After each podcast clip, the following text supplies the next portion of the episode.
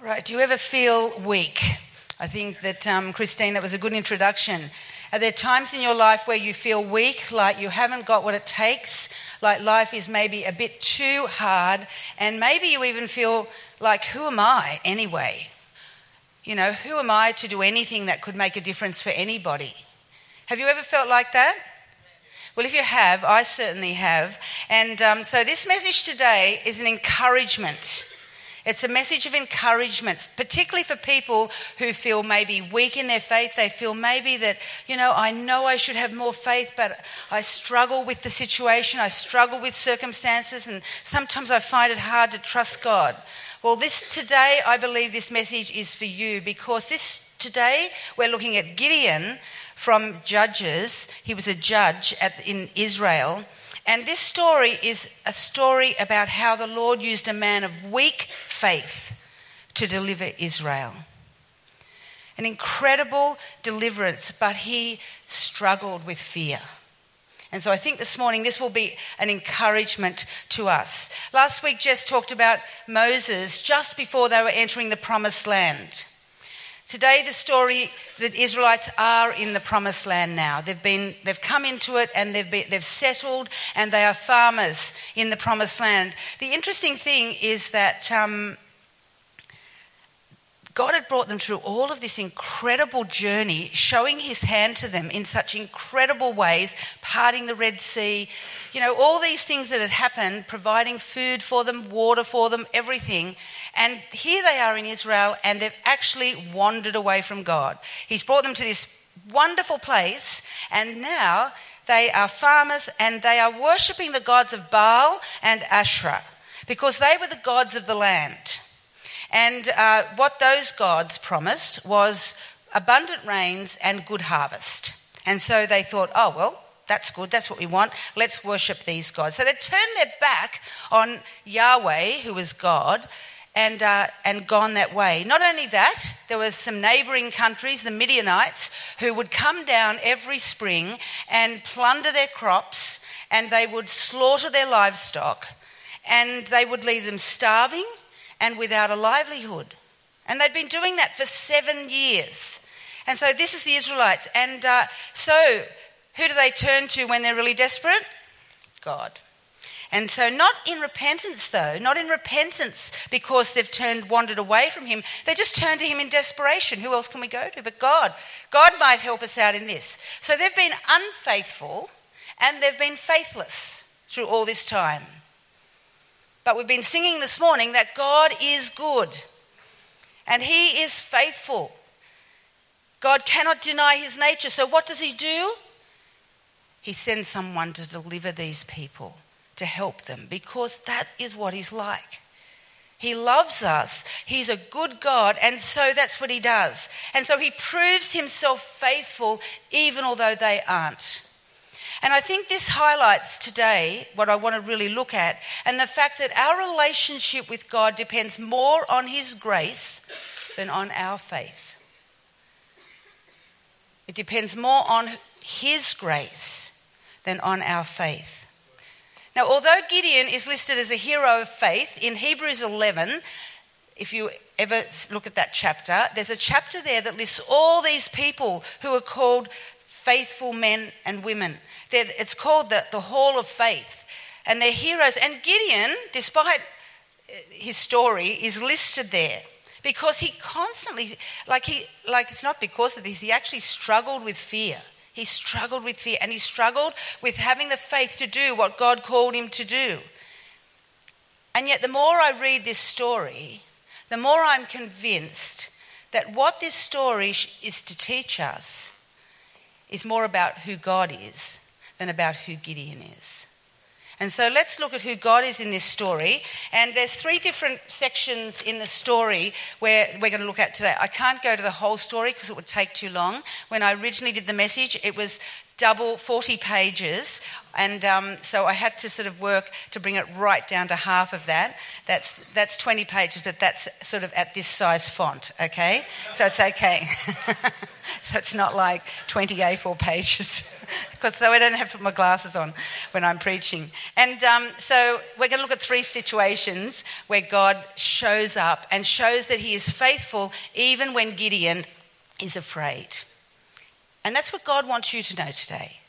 Honestly, if you don't hear anything else of the message today, I want you to hear this God is faithful to you, even when you are afraid, even when you are faithless, even when you are unfaithful. God is faithful to you because He's good and He loves you. So, if you have your Bibles here, I did have my Bible because I really wanted to read from the, the actual pages this morning, but when I put on my glasses, the, the text was still not big enough. So I'll have to go up in size if I want to read from the Bible. So I'm going, to, I'm going to read from electronically. So if you could turn to Judges 6, if you have your phones or your Bibles here, Judges 6, and we're going to start at verse 11.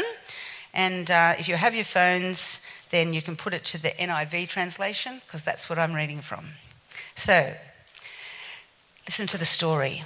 The angel of the Lord came and sat down under the oak in Ophrah that belonged to Joash the Abiezrite, where his son Gideon was threshing wheat in a winepress to keep hidden from the Midianites. When the angel of the Lord appeared to Gideon, he said, The Lord is with you, mighty warrior. Uh, pardon me, my Lord? Gideon replied, But if the Lord is with us, why has all this happened to us? Where are all his wonders that our ancestors told us about when they said, Did not the Lord bring us up out of Egypt? But now the Lord has abandoned us and handed us into the hand of the Midian. The Lord turned to him and said, Go in the strength you have and save Israel out of Midian's hand. Am I not sending you? Pardon me, my Lord, Gideon replied, but how can I save Israel? My clan is the weakest in Manasseh, and I am the least in my family. The Lord answered, I will be with you, and you will strike down all the Midianites, leaving none alive. Gideon replied, If now I have found favor in your eyes, give me a sign that it is really you talking to me. Please do not go away until I come back and bring my offering and set it before you. And the Lord said, I will wait until you return. Gideon went inside, prepared a young goat, and from an ephah of oil he made bread without yeast. Putting the meat in a basket and its broth in a pot, he brought them out and offered them to him under the oak. The angel of God said to him, Take the meat and the unleavened bread, place them on this rock, and pour out the broth. And Gideon did so. Then the angel of the Lord touched the meat and the unleavened bread with the tip of the staff that was in his hand. Fire flared from the rock, consuming the meat and the bread, and the angel of the Lord disappeared. When Gideon realized that it was the angel of the Lord, he exclaimed, Alas, sovereign Lord, I have seen the angel of the Lord face to face.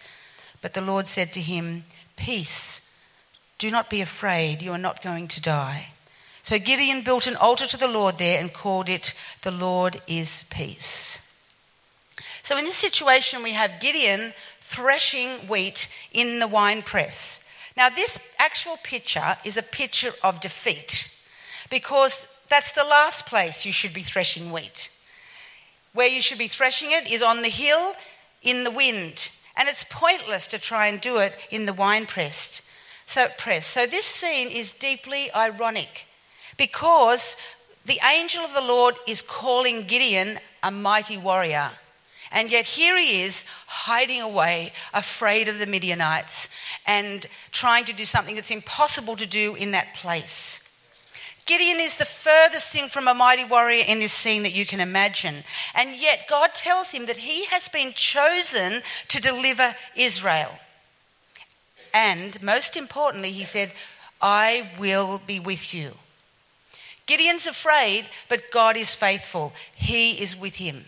And that's what we need to keep realizing through the story. Gideon does not see himself the way God does, but God is saying, Mighty warrior, I will be with you. Because God is faithful even when we are afraid. Then the story continues in verse 25. Let's go on. That same night, the Lord said to him, Take the second bull from your father's herd, the one seven years old, tear down your father's altar to Baal, and cut down the Asherah pole beside it. Then build a proper kind of altar to the Lord your God on the top of this height. Using the wood of the Asherah pole that you cut down, offer the second bull as a burnt offering. So Gideon took ten of his servants and did as the Lord told him. But because he was afraid of his family and the townspeople, he did it at night rather than in the daytime. In the morning, when the people of the town got up, there was Baal's altar demolished, with the Asherah pole beside it cut down, and the second bull sacrificed on the newly built altar. They asked each other, Who did this? When they carefully investigated, they were told, Gideon, son of Joash, did it. So the people of the town demanded of jo- Joash, Bring out your son, he must die, because he has broken down Baal's altar and cut down the Asherah pole beside it. But Joash replied to the hostile crowd around him, Joash is the father, Are you going to plead Baal's cause? Are you trying to save him? Whoever fights for him shall be put to death by morning. If Baal really is a god, he can defend himself when someone breaks down his altar. So, this is actually a very scary and dangerous mission that Gideon has, ta- has taken on. It would be like going into the Middle East, into a small town, and destroying the mosque, their only mosque. You would be scared for your life if you were to do something like that. But not only added to that, Joash, his father, is the main priest of Baal in the town. So Gideon is not only taking into his hands his life and freedom, but also the alienation of his whole family. But the important thing to note here is that Gideon does it. God has asked him to do it. He's scared. He's afraid. He does it in a way that he could perhaps not be found out, but he does it. And that's an important part to note, and I'll come back to that later. And the good thing about this is when he does it, he prospers as a result. And he becomes a walking testimony to Baal's powerlessness. Because when we go on in, in those verses, you'll see the people wanted to kill him because he destroyed the, the um, altar. But what happened in the end is that Gideon blows a trumpet, and suddenly all these people who are going to kill him come and gather around him, rally to become a part of his army to fight the Midianites, and four of the tribes of Israel around him came and joined too. So suddenly, Gideon has been transformed from a cowardly farmer into a mighty warrior. And that's really important to note. Now, there's the third situation we're going to def- that finishes off that chapter. But before we do, let's just remember what has happened to Gideon so far, right? He's had the angel of God appear to him. I think that would probably be enough for me to be convinced and probably to know that uh, I can keep going forward. If the angel of God actually appeared to me face to face, I think that would give me great confidence. So he's had that. He's had God, he's had God actually speak to him a promise that he would be with him no matter what. God's spoken that to him directly.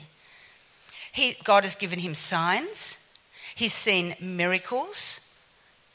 He's destroyed Baal's altar and proven that promise that God is with him, and that what he, where it, the situation's totally reversed, where he should have been killed, a few verses ago by those people. Now we see him on top and the stronger because of that. And he's got not only his clan, but also the, the nations, the, the tribes of Israel around him rallying to support him. Now, I would think with all of that happening, you would feel in a fairly confident position, don't you think? Don't you think by then, if you've seen God, He's spoken to He's promised, He's come good on His promise, the people are all around you, they're all with you, you've got the army, you're ready to go, you'd, you'd probably be thinking, Yes, Gideon, you could do this, you can go forward with this. So here he stands on the brink of his biggest victory. And let's look at verse 36 and read to the end of the chapter of Judges 6. Gideon said to God, remember this is where he's standing after all this has happened and God's ready and, and God's called him to go and defeat the Midianites. And Gideon said to God, If you will save Israel, if, doesn't sound confident that word, what if, you know, what if God this happens, or what if that, or what if that? If you will save Israel by my hand as you have promised, look, I will place a wool fleece on the threshing floor. If there is dew only on the fleece, and all the ground is dry, then I will know that you will save Israel by my hand, as you said. And that is what happened. Gideon rose early the next day. He squeezed the fleece and wrung out the dew, a bowl full of water. Then Gideon said to God, God, don't be angry with me. Let me just make one more request. Allow me one more test with the fleece, but this time make the fleece dry and let the ground be covered with dew. That night God did so. Only the fleece was dry and all the ground was covered with dew. So, Gideon's still afraid, even after all of that. And he's just wanting this, wanting God, wanting to know. He's asking God for this sign. And despite the fact that God has been so faithful, he's still afraid. And I think that helps us to see that God understands. Because God answered his prayer. God understands that we feel afraid and we struggle with fear. And He even understands that that weakens our faith. But why does it weaken it? Because we focus on our fears rather than on God. And when we focus on the circumstance, let me tell you, the circumstances are overwhelming. They are. And when you focus on them, it's hard to have confidence. It's hard to be strong in the midst of that. But if we focus on God's grace, if we focus on His faithfulness, if we focus on His power, that will change everything. Now, some people interpret this part of the story as if Gideon is seeking for guidance. He's trying to say, Well, God, you know, show me the way. He's not. This is not a prayer for guidance. Some people do throw out fleeces to God, wanting to be sure that they're going in the right direction and they're not 100% confident. Maybe they haven't heard directly from God and they're not sure, so they're trying to determine and they only want to go God's way. But, but Gideon actually, it's not about guidance in order to determine the will of God. He already knows the will of God. God has told him that face to face. He's spoken the will to him. So there's no question actually in Gideon's mind of what God wants him to do. He isn't in a position in his life where he's about to decide, you know, God, which university to go to. You know, you might want to pray about that and ask God to guide you, or maybe who I should marry, or what job to take.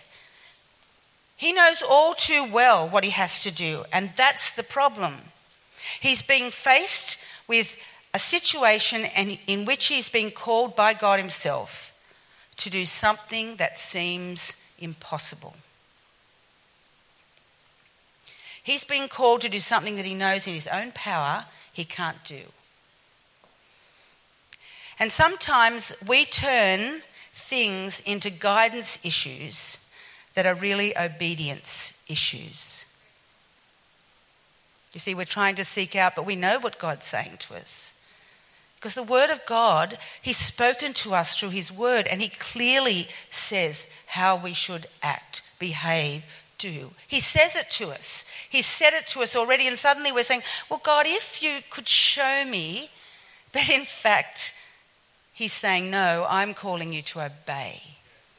And so we need to be careful that we're not trying to make obedience issues into guidance issues, and then we try and figure it out and think we come up with the answer, which it doesn't even align with the Word of God. And Gideon was actually being called to act on God's Word. God had spoken it directly to him, and he's afraid. If we look back over that story again, I, am re, re, you know, reviewing it because we have to understand Gideon's situation and who God is in all of this. When, when God says to him, Gideon, the Lord is with you, mighty warrior.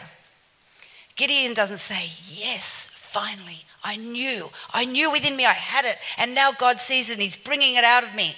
No, God, Gideon says, If God's with me, then why am I so scared? Why are the Israel, Israelites being defeated and I'm being defeated? When the Lord tells him to deliver Israel, he says, How can I? I'm pathetic. I'm the weakest in my clan, and my clan is the smallest, and I have no power to deliver Israel. He sees himself as pathetic. But God affirms his promise and he gives him a sign, a miraculous sign.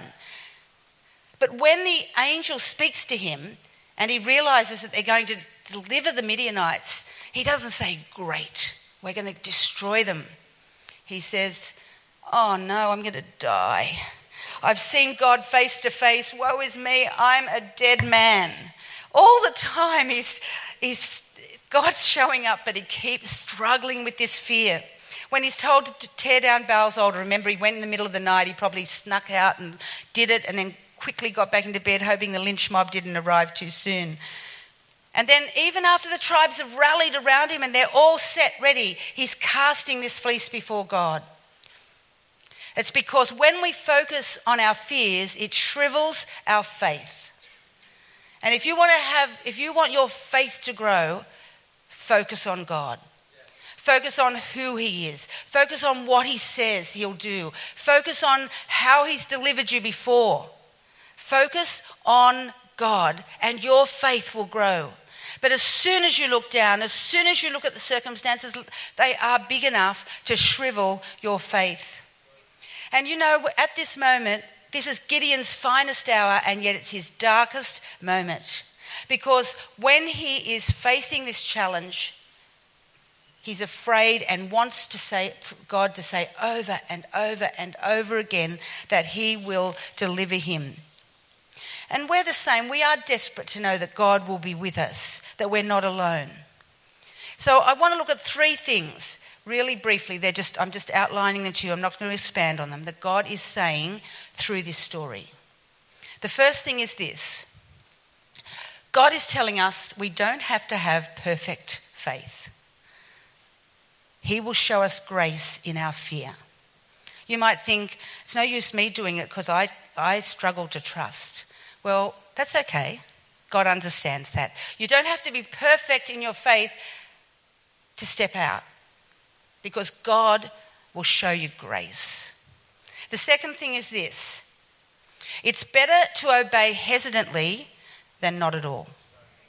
It's better to just think, oh, I don't know that I can do this. I'm hopeless. I'm not good. But, but God, I'll, I will try. We're better to do it that way than not to obey at all. And the third thing is this when we obey, even if we are afraid and our faith is weak, God will be faithful to you and He will use you. He will. He's promised, He's shown us, and He will. So I want to encourage you today whatever challenge you're facing in your life, and I think we all face challenges. Do you agree? So, whatever challenge you are facing in your life, you don't have to get rid of all your fear and doubt before you step out in faith. Whatever altar you're standing in front of and you know it, you have to tear it down.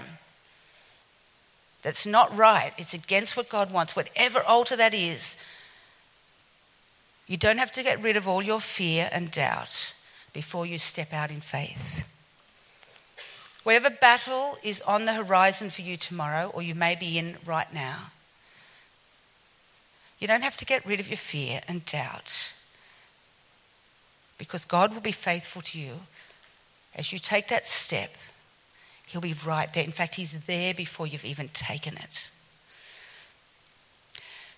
I know that people have received words from God, that He's given them commands, and that you know it's true and you need to act on it. Whether it's an addiction you need to break, or a relationship you need to end, or maybe there's someone you need to apologize to, or reach out to, or reconcile with. Or maybe there's a tough decision that you're trying to make and you know what the consequences of that decision will be. It's okay to do it afraid because God will be there with you. In fact, He's gone before you. And He is faithful. And He will help you. You just have to take the first step. Faith is action. Faith actually is obeying God, and God's grace uses weak faith. Earlier, I refer, referred to the hall of faith in Hebrews 11. It records a list of characters from the Old Testament who were exemplary heroes of faith. And despite Gideon's fear, his doubts about God's promise to be with him, and his repeated testing of God, Gideon's there. He's listed in Hebrews 11 32. He's recorded alongside of other characters like Moses and Abraham and David and Samson and Samuel. He's there as an exemplary hero of faith. How is that? When we first meet Gideon threshing in the winepress, the angel says, The Lord is with you, mighty warrior. That's not a joke or an insult or even a promise. But ultimately, God knows what's going to happen. And he will save Israel and he, he will fight the Midianites, and Gideon will, with God's power, deliver Israel from them. He proves himself to be a mighty warrior. But here's what we need to see. From the moment the angel appears and calls to Gideon, he calls Gideon according to what he will be, not what he is. He calls him according to what he will be by God's grace, not what he is at the time. At the time, Gideon is a fearful man, hiding in the cave, hiding away from his problems. And yet, God sees him and calls him what he will be mighty warrior. And you know, in Romans 8 37, it says the same thing of us in Christ. He says, No, in all these things we are more than conquerors. This morning I'm saying to you, you are more than a conqueror. That's your name. God is saying to you, you are a conqueror through Christ who loved us. You know, Jesus once, once faced this challenge of faith.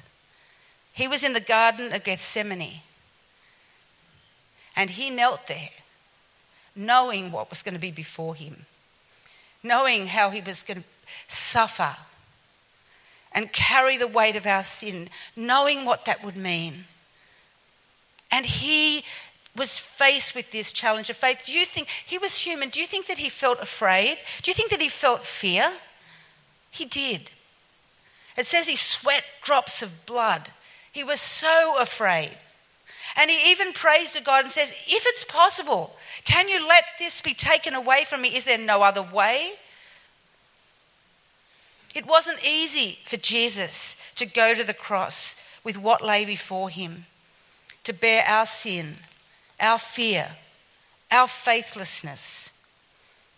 But because he did, because he was obedient, because he stepped out and did what God asked, he conquered our sin, he conquered our fear, he conquered our faithlessness, and he, we are able to say with him, We are more than conquerors through Christ. We are mighty warriors by God's grace. If you are in Christ, then God sees you not according to what you feel like or what you are right now. Maybe a bit afraid, maybe timid, maybe struggling to have faith in the face of all that's before you. But He sees you as more than a conqueror through Christ. And God calls us by His grace according to what we will be through Christ, not what we are right now in our weakness. And yes, by ourselves we are afraid and we are hiding in the wine press.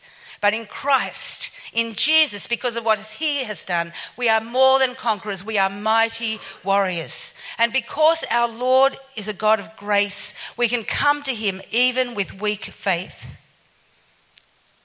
I read this obedience is necessary, heroism is optional. The Lord is with you. I say this to you this morning. Could you stand, please? Because I think mighty warriors stand. Let's stand this morning on what God is saying to us. The Lord is with you. You are more than a conqueror. You are more than a conqueror through Jesus, through his grace. You are a mighty warrior through him. And whatever lies the enemy is telling you, and whatever fear is in your heart, that's okay. God understands. But look up. Look up to who He is. See who He is rather than your circumstance. And let Him outwork the truth of who you are. And you will see victory like you've never seen before. You may have to do it. To be all in, to have all in faith, most of the time you have to do it scared. Okay? But do it. That's all God's saying. Just do it. And He will be faithful and He will be with you. Let's pray. Dear God our Father, I thank you for everybody here this morning. I thank you that you see us through the eyes of Christ, that you see us as who we can be in you, not who we feel and we are as we sometimes shiver in our boots, Lord, as we feel afraid and the circumstances seem overwhelming, Lord, and we feel like we can't do it. But God, help us to lift our eyes to you and to see in you all things are possible. No, in our own strength we can't do it, but in you, God, we can do all things through you who give us the strength. We thank you, God, for your understanding of our humanness, our, your understanding of who we are. But thank you also for not leaving us there. Thank you for giving us Jesus so that he we can see he faced the most difficult challenge of all and he rose to it and he conquered so that we can conquer today. Help us to keep our eyes fixed on you. You promise that you will keep us in perfect peace if our mind is fixed on you. Oh God, help us to do that. Help us to help each other to do that. And help us to remember that the truth of this story, the most important part, that you are faithful and that you will always be with us. We praise you and thank you in Jesus' name. Amen.